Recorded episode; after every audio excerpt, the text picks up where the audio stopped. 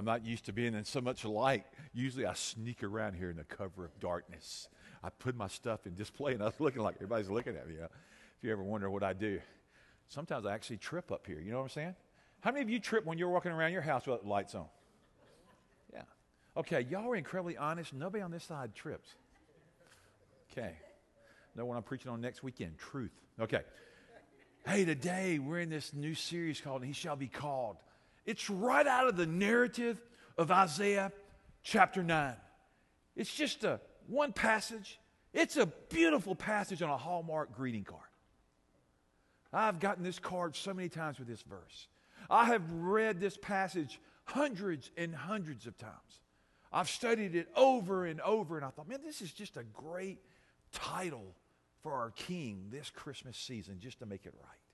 So if you have the scriptures with you, open your Bibles, turn on your tablet, go over to Isaiah chapter 9, verse 6.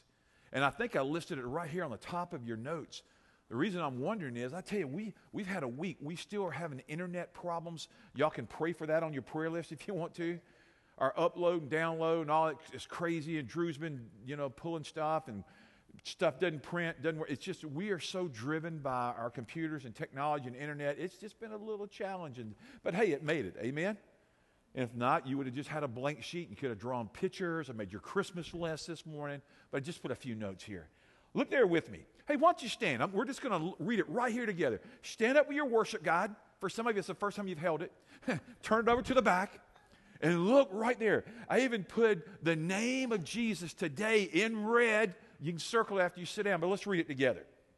For unto us a child is born, to us a son is given, and the government will be on his shoulders, and he will be called Wonderful Counselor, Mighty God, Everlasting Father, Prince of Peace. You can be seated. And you're saying, man, we've already seen that on a video. We've been hearing it in a song. We're going to hear it this month. I'm praying before long, you're going to go, man, that's God's name. That's my Savior. That's my Redeemer. That's the one that I worship every day. That's the one that I invite others to come near and worship Him this Christmas season. There's something about names.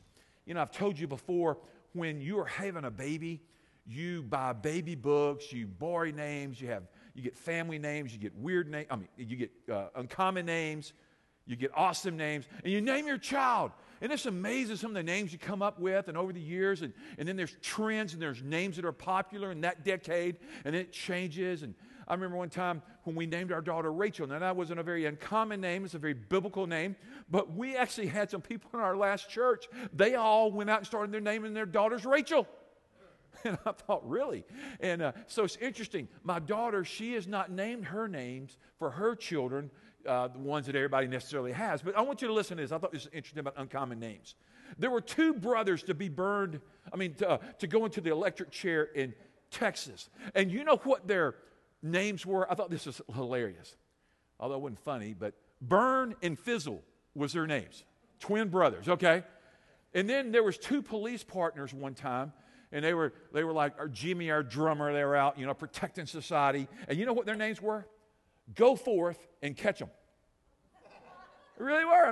Just names, And in the scripture, there are probably 256 different names of the Lord. It's just amazing on the names that we have for God, for Jehovah.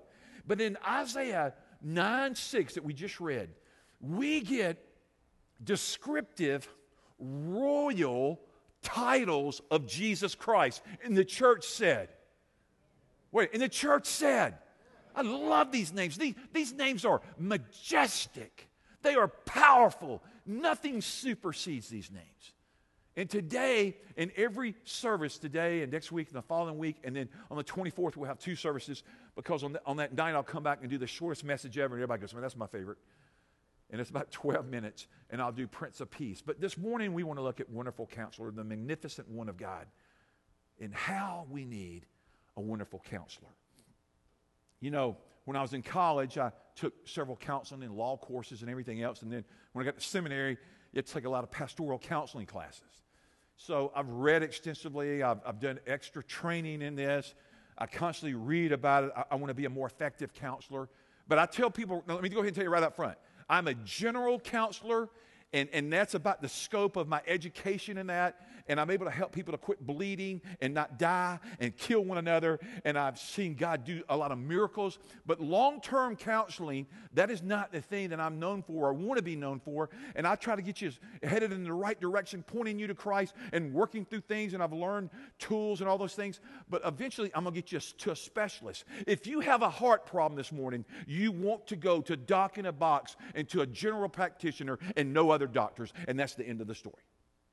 Not when you're sick and you have a need for a specialist, you go to a specialist. And there are special counselors. I have a whole list of counselors in my office. I mean, they're not actually in there. That would be cool. But I have a list of their names and for different things.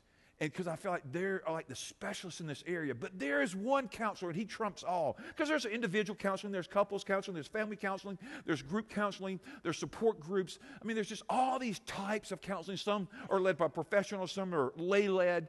But at the end of the day, it's just good to have some counseling. I've told you here before, I had a counselor. For years, I am pastor, I don't need any help. And that's just dumb.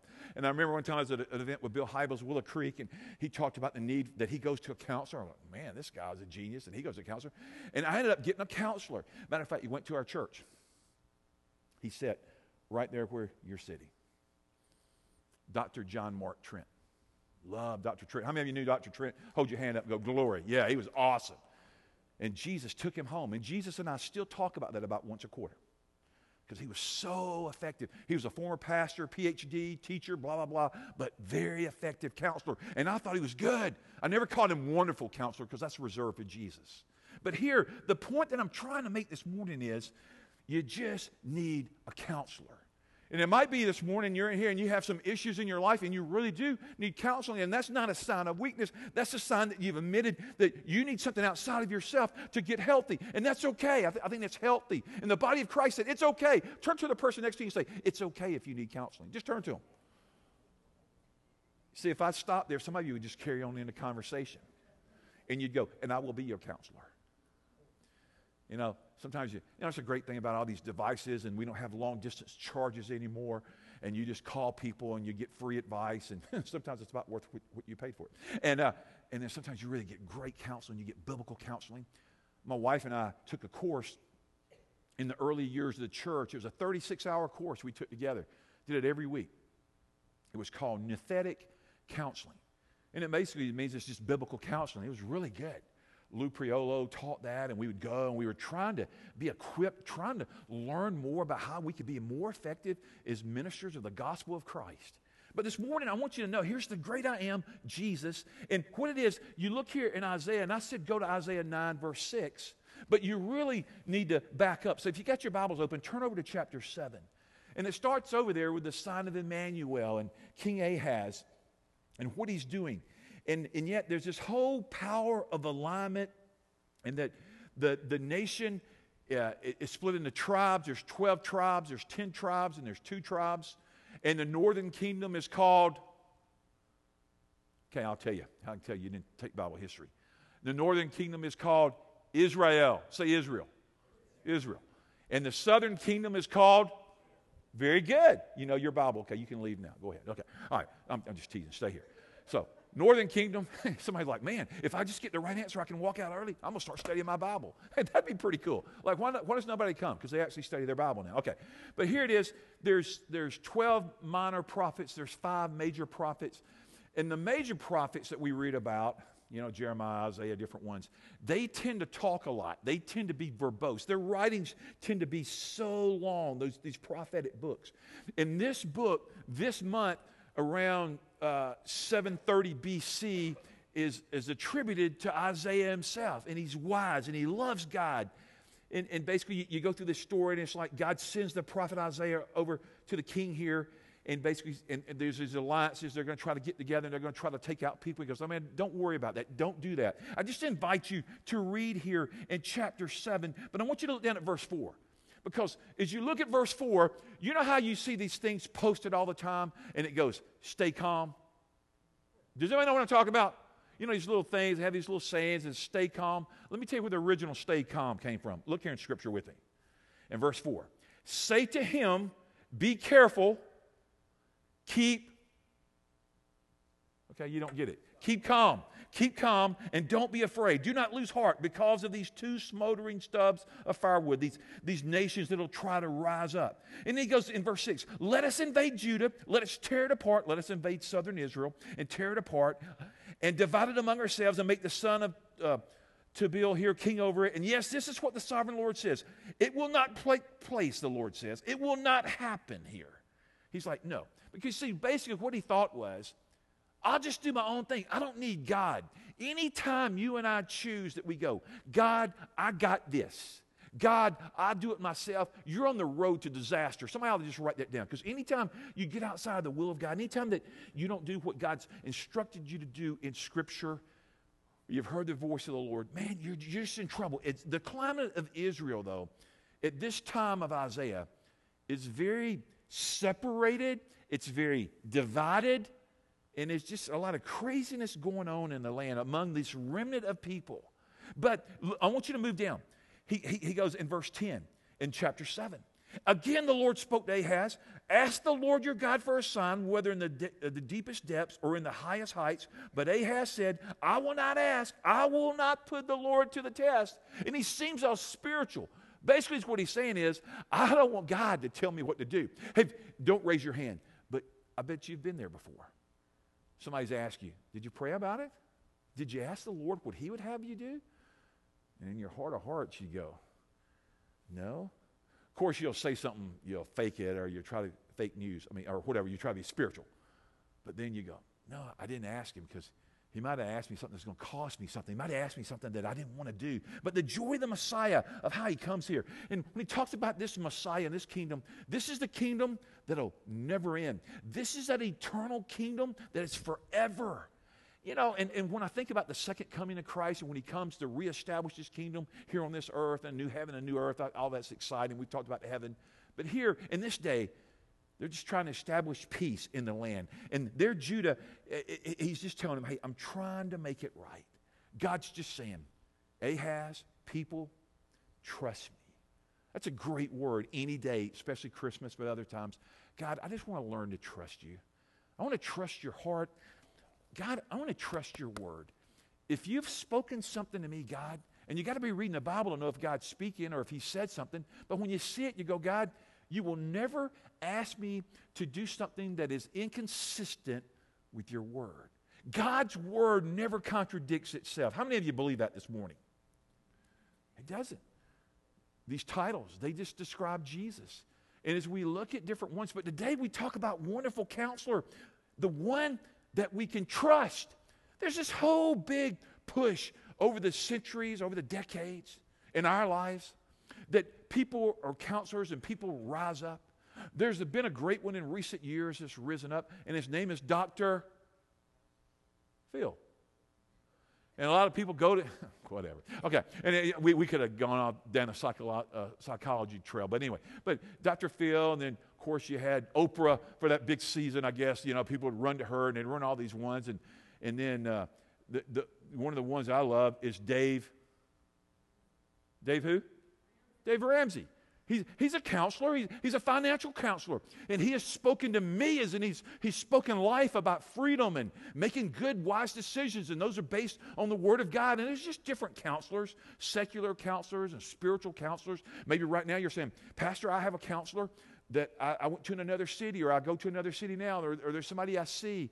Or I would honestly say this, if there's a young person here today and you're praying about what to do, this might be something that you might pray about in your lifetime. God, I want to help people. I want to be used of Christ. I want to prepare myself, and maybe I could be a counselor. Wouldn't it be awesome if God raised a couple counselors up out of our church? How many would like that? Okay, you've never been to a counselor. Okay. Well, let me just tell you, there's a need, because there's some counselors that aren't very good. And now, don't say any names. Don't say anything, but have you ever been to a doctor that wasn't very good at their practice? Why did everybody go, yeah, I'm going to one right now? Okay. And what happens when you don't feel like your doctor is very effective? What do? You keep going and spending money, and you go, man, you're so good. No, you don't. You change doctors. Sometimes you just have the freedom to change a counselor, and you go, I need a more effective counselor. But the one we're talking about today is the wonderful counselor of heaven, the Lord Jesus Christ himself. He has no need to learn. He already knows everything. He's already figured it out. He's never stumped. He's always wise. Man, I love this counselor. I think about this Christmas. And as I was writing and preparing for this message, I thought about you and different ones of you that I pray for on a daily basis. And I thought about how hard Christmas is. And just a moment ago, I thought about a friend in the room that how this Christmas will be tough for them, their first Christmas without a loved one. Those are always tough. You've gone through a tough divorce or a separation, or your kid and you have gotten estranged, and you're just like, God, I got to have help. God, I need answers. And yet, here's this wonderful counselor that's created the world. Do you think he can handle your situation? Absolutely. Do you think God is stumped by the circumstance that you find yourself in? No. Oh, you could go to a good credentialed counselor and they could be very effective and help many people and maybe not be able to help you, but I will assure you there is one, and his name is Jesus, the wonderful counselor, and you can go to him and you will never surprise him. You will never go to him. He'll go, let me get with the Father and the Trinity on that and I'll get back to you. I don't know. You know, I've told you before, in my counseling, sometimes I get into situations and I've read and studied and done this 35 years professionally, so there's a lot of things that I know. But sometimes I get into situations, I go, oh! And you don't do this professionally, you don't go, oh my goodness! On the inside, you're going, man, you're messed up. And you're just trying to figure it out. And I cannot tell you how many times I've got into situations and I was in over my head, and I'm just praying, Holy Spirit, come and meet with us. Come, Holy Spirit, and be the God that you are. Wonderful counselor, come and fill this room and give some answers. And I cannot tell you how many times God has given just the word. He's given a passage. He's given an insight. He's given a revelation.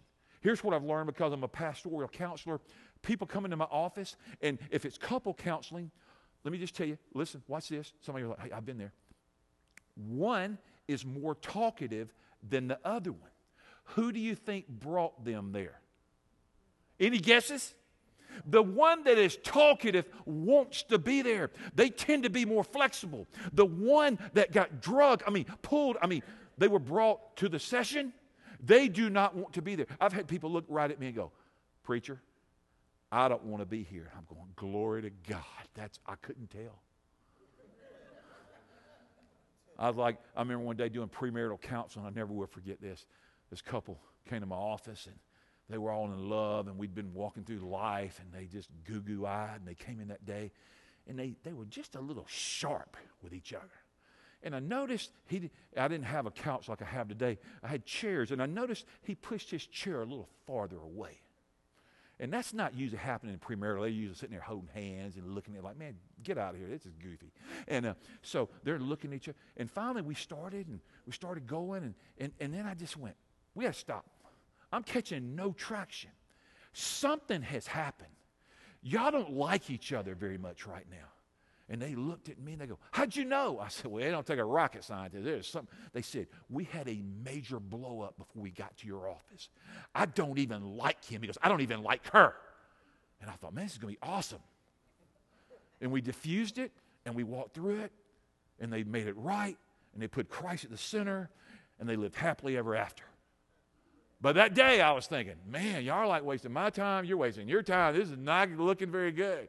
And I'm going, I knew this passage, but there's a wonderful counselor, and he can get to the depth of the heart, and he sees. Look right here at the outline with me. The word wonderful means astonishing, extraordinary. I like that. Just this is the one that's incomprehensible. This is the one, wonder. There's a sense of awe about who Jesus is, about this counselor of God. He's extraordinary. He's unbelievable, delightful, pleasing. But in the Hebrew, it goes past that. It moves into the miraculous. So when we say wonderful counselor, we are saying miraculous counselor. How many of you are glad if you know Christ that you know and serve a miraculous, wonderful, awesome counselor? How many of you like that? Yeah, that's his name. So as you talk to him this season, Lord, you're inspiring. You're extraordinary. Lord, you get it. I trust you.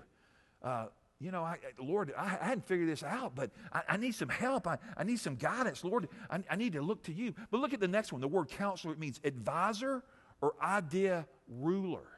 It's one that, this counselor means they are one that instructs, they guide. And that's certainly what our God does.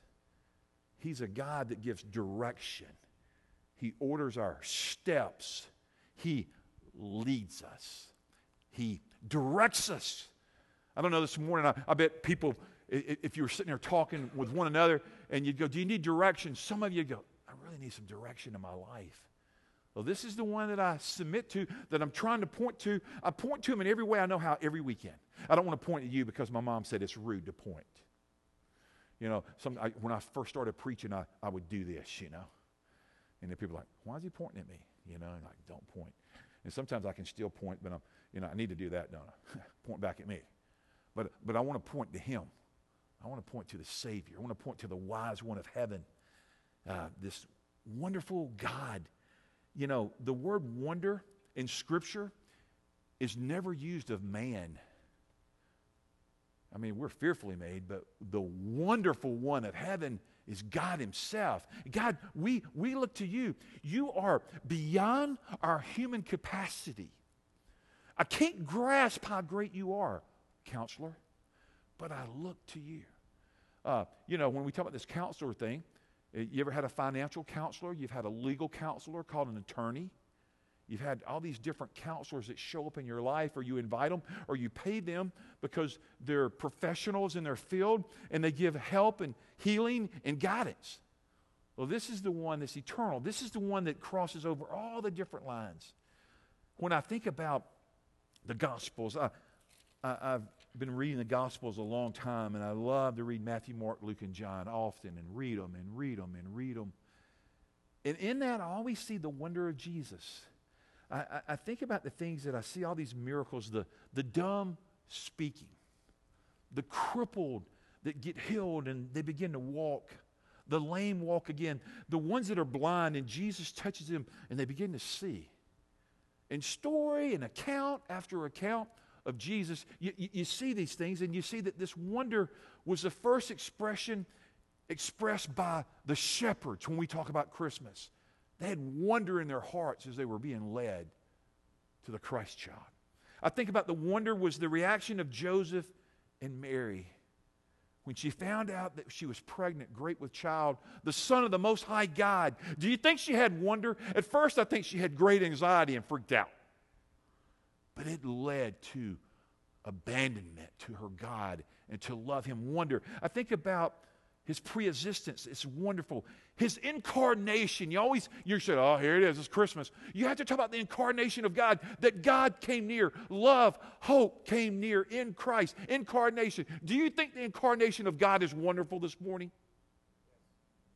Church, do you think the incarnation is awesome? Yeah. Without the incarnation, we don't have salvation. We don't have a mighty to save. We don't have a Savior. The miracles, the parables, they're wonderful. The sinless, perfect life of Jesus. I can only describe it. Wonderful. His death and resurrection. Wonderful. Because in that, my sins are forgiven and I have a way to the Father. I cross over the chasm of sin. So this morning, if you find yourself hopeless, would you look to this wonder of the wonderful counselor? Look to him. Man, I'm talking to people, and a lot of you have got it all figured out. Maybe everybody's doing good today, and next week you're like, man, I need this message now. Or, hey, my aunt needs this, or my brother needs this, or my mom needs it, or my enemy needs this, or my colleague needs this, my neighbor, somebody needs it. Well, here he is, wonderful, to advise, to be deliberate, to look to him, to trust him. I like what Scripture says, come unto me, all you that labor and heavy laden, and I will give you rest. Because I'm a wonderful counselor. This morning, there's probably some folks here today that you're just tired emotionally. You're tired spiritually. You're tired relationally. You're just tired. And I think I would encourage you and me today. So, man, I want to run to Jesus. Man, this this next week, I go out to Tulsa in the morning for my brother's heart surgery. And man, I'm just believing. I know you're praying. Please pray Tuesday morning, heart surgery for my brother Jimmy. And I'm just believing that this wonderful God, my mighty Savior, is going to be with him. He's going to walk with him. And I've entrusted it all to him. Just like I entrust you, I'm standing with you, I'm entrusting you to Christ. And that's a good place to be, isn't it, church? Because there's one that is higher than the things of this world. He's got it all figured out. He's able. He's more than able. We listen to the counsel of Christ. Look at these two truths. You're saying, wow, you didn't put many notes in here. But look at them. Number one, don't become distant from the counselor.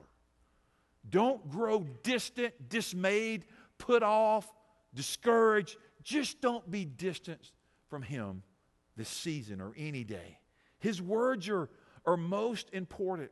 In the story here, if you read Isaiah 7, 8, and 9, and all through Scripture, you'll see that people get twisted.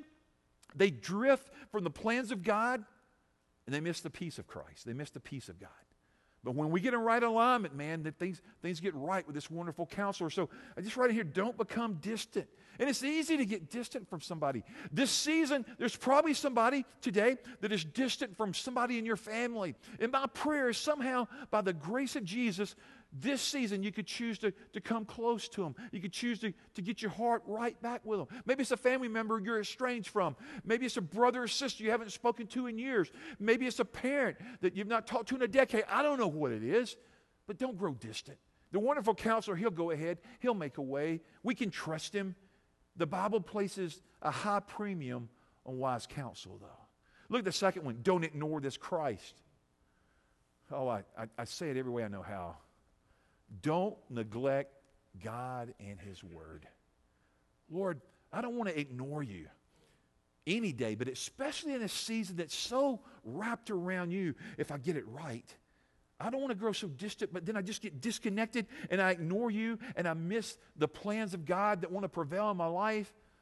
Lord, I want to draw near. You've come near, Jesus. That's Christmas. And Lord, so I want to draw near to you. I want my relationships to be about you. I want you to come and to fill in the gaps and heal the wounds in my heart, because there are many. Listen to Proverbs chapter 1, verse 5. It'll come up on the screen. A wise man will hear and increase their learning. That's what they do. And a man of understanding will obtain wise counsel. They'll always be trying to go for the counsel of the Almighty. They'll get the counsel that's healthy, the counsel that'll lead them to wholeness. There's another passage that I want to share with you. It's Psalm 33, verse 11. And in this particular passage, the counsel of the Lord stands forever.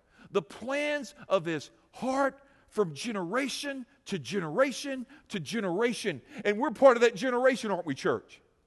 And his counsel stands. His counsel is true. His counsel is noble. His counsel is right. His counsel is fitting.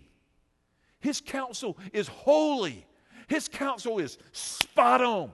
Now, I'm not going to ask you to raise your hand, because I just wouldn't do that. But if you've ever been to a counselor and somehow they pegged you, they nailed you, it was right on, and you left there going, that was a good visit. Well, this God, this wonderful counselor, he nails it every time. And that's what I'm just saying, Lord, help us to run to you. You know, our president, he has counsel. He has a spiritual council of about 50 pastors from across the country. He has political and legal and economic and social and every kind of counsel you've got, and teams and advisors. And if you don't, I encourage you to pray for our president and for those in authority, because Timothy says, pray for kings and rulers that they be surrounded with good counsel. And the church said, see, it's our responsibility as Americans, as Christians, it's our responsibility to pray for those that rule over us, that they might make good decisions. But here's what we do. That person is so dumb. Can't believe what they did. I've been there. I got the T-shirt. And yet God's calling us, pray for them that they would have wise counsel. But at the end of the day, whether it be a senator or a congressman or a president or a governor or a mayor or a town council member or a teacher or a principal or a president of a company, or I don't care what it is. You just pray, God, give them counsel. Give them wise counsel. God, no, help them meet with you. Because, God, I know you'll direct their path. God, I know you're wise. Lord, I know you're the wise one. Lord, you're worth more than all. So the church, you know what part of the church is? We're a big support group. You came to a support group this morning. Did you know that? Some of you are like, I'm not sick. I don't need a counselor. Yeah, you do. You need Jesus. And everybody said, yeah, I need Jesus. But also in here, hopefully you'll find some affinity and you'll find some health and you'll find somebody that won't judge you, somebody that'll love you and accept you, and they'll help you and they'll guide you in the ways of the Lord. Jesus is this presiding counselor to rule over our actions. And yet, in Christ's ruling and this wonderful counselor, there's always the counterattack of the enemy. And he comes to steal and kill and destroy. As I tell you all the time, it's just part of his deal. And the other thing is Jesus is a permanent counselor. Here's what's happened to me as a pastor. Over the years, I have counselors. I told you I have a list of counselors. And I'll just go ahead and tell you, if you're a young woman, this is a great field for women. I always have a shortage of women counselors. I think part of it is because y'all are so intuitive and y'all are so compassionate and caring, y'all burn out quickly. And over the years, I have lists of women counselors, and they quit. They retire. They just like, man, no more. And then, so I'm looking, and then when I'm looking for children's counselors, you find that. So what I'm saying to you is here, there's these counselors that we need in our life. And it could be that, man, maybe God's going to begin to speak to you. But what I've learned is I'll have a list of counselors, and then all of a sudden I will refer somebody, and they go, they quit. They took their shingle down. They were a temporary counselor. They went 5 years, 10 years, 15 years. That's it. Aren't you glad Jesus is a permanent counselor, that he doesn't take his shingle down and go, no more. You know what? You are so messed up, I'm not talking to you anymore. I mean, man, our God, he never sleeps nor slumber. He is a mighty God. Isn't that awesome, church? I love that, man. I mean, hey, you that are married, have you ever been laying on your pillow trying to go to sleep and count the sheep or do something, and somebody wants to talk to you? Has that ever happened to anybody in the room? Yeah. And you go, here's what you ought to tell them next time. His name is Jesus. Talk to him. Good night. No. I mean, that's probably not going to make for a good marriage. You're probably going to be on the couch. But it would be good to go, look, I don't know. I can't fix it. You know, and then sometimes you can help them. You can lead them. You've got some principles from God's word. You have some insight. I don't know. I'm just going through. He's a permanent counselor. He's a pardoning counselor. I love that. Scripture teaches he becomes the sin bearer. He takes on our sin that we can be forgiven. What a Christ. And here's what I love about him. He's a personal counselor. Write this down. Psalm 73, verse 24. Psalm 73, 24. Listen to this word. You will guide me with your counsel, and afterward receive me into glory. I like that. My God, your God, if you know him. Scripture promises that he will direct, that he will guide you in the counsel of the Almighty. And in this Christmas season, when we talk about wonderful counselor, mighty God, everlasting Father, Prince of Peace. That's right. He is, oh, I'm sorry, I raised my voice. I'll lower it, sweetie. I love you. She is so sweet. Probably upset her. I scared her. Her mom's just whispering in her ear now. Here, be calm. Okay. All right. So, let's talk about counseling. Yeah. Okay. So, we want to be wise. We want to run to him. We want to trust him. You know one of the names of Jesus? He's the Ancient of Days. Just write that down, Ancient of Days. We used to sing a song at AUM, Ancient of Days. I love that name of God. He has always been. He always will be. Isn't that a great God? It's not like he used to be God, but he traded in being God, and he is no more. No, he is God forever and ever, and he rules. He's a source of salvation. We need counsel. We run to him. He's this counselor that he has a proven track record. That's what I love about my God. My God always knows. He's always right. He's always caring. He's always knowing. He's healing. He's right on. And this morning, it could be that somebody's going to end up making an appointment with a counselor this week. Man, praise the Lord. It could be that you're just going to decide to spend more time with Jesus this season. And your gift to Jesus this year is, Jesus, it's me. You want me, I'm going to give you me, Jesus, and I want to spend more time in your presence. And the scripture has a verse, in his presence there is fullness of joy. What do we sing about this morning? Joy. In the presence of Jesus, there is joy. You know, I was at 3 funerals this week, folks. 3 funerals. Man, those are tough. Did one, is that a couple others? The thing was, the hope of Christ was there. That was the joy. But at the same time, man, I was ready to come in this morning. I wanted to come into the house of the Lord and sing praises to his name and have no funeral. You know what I'm saying? How many got excited about that? Like, yeah, man, like, you know. I mean, how many of you just go to funerals for fun? You just look at the obituary and go, I just want to attend funerals this week. You do that?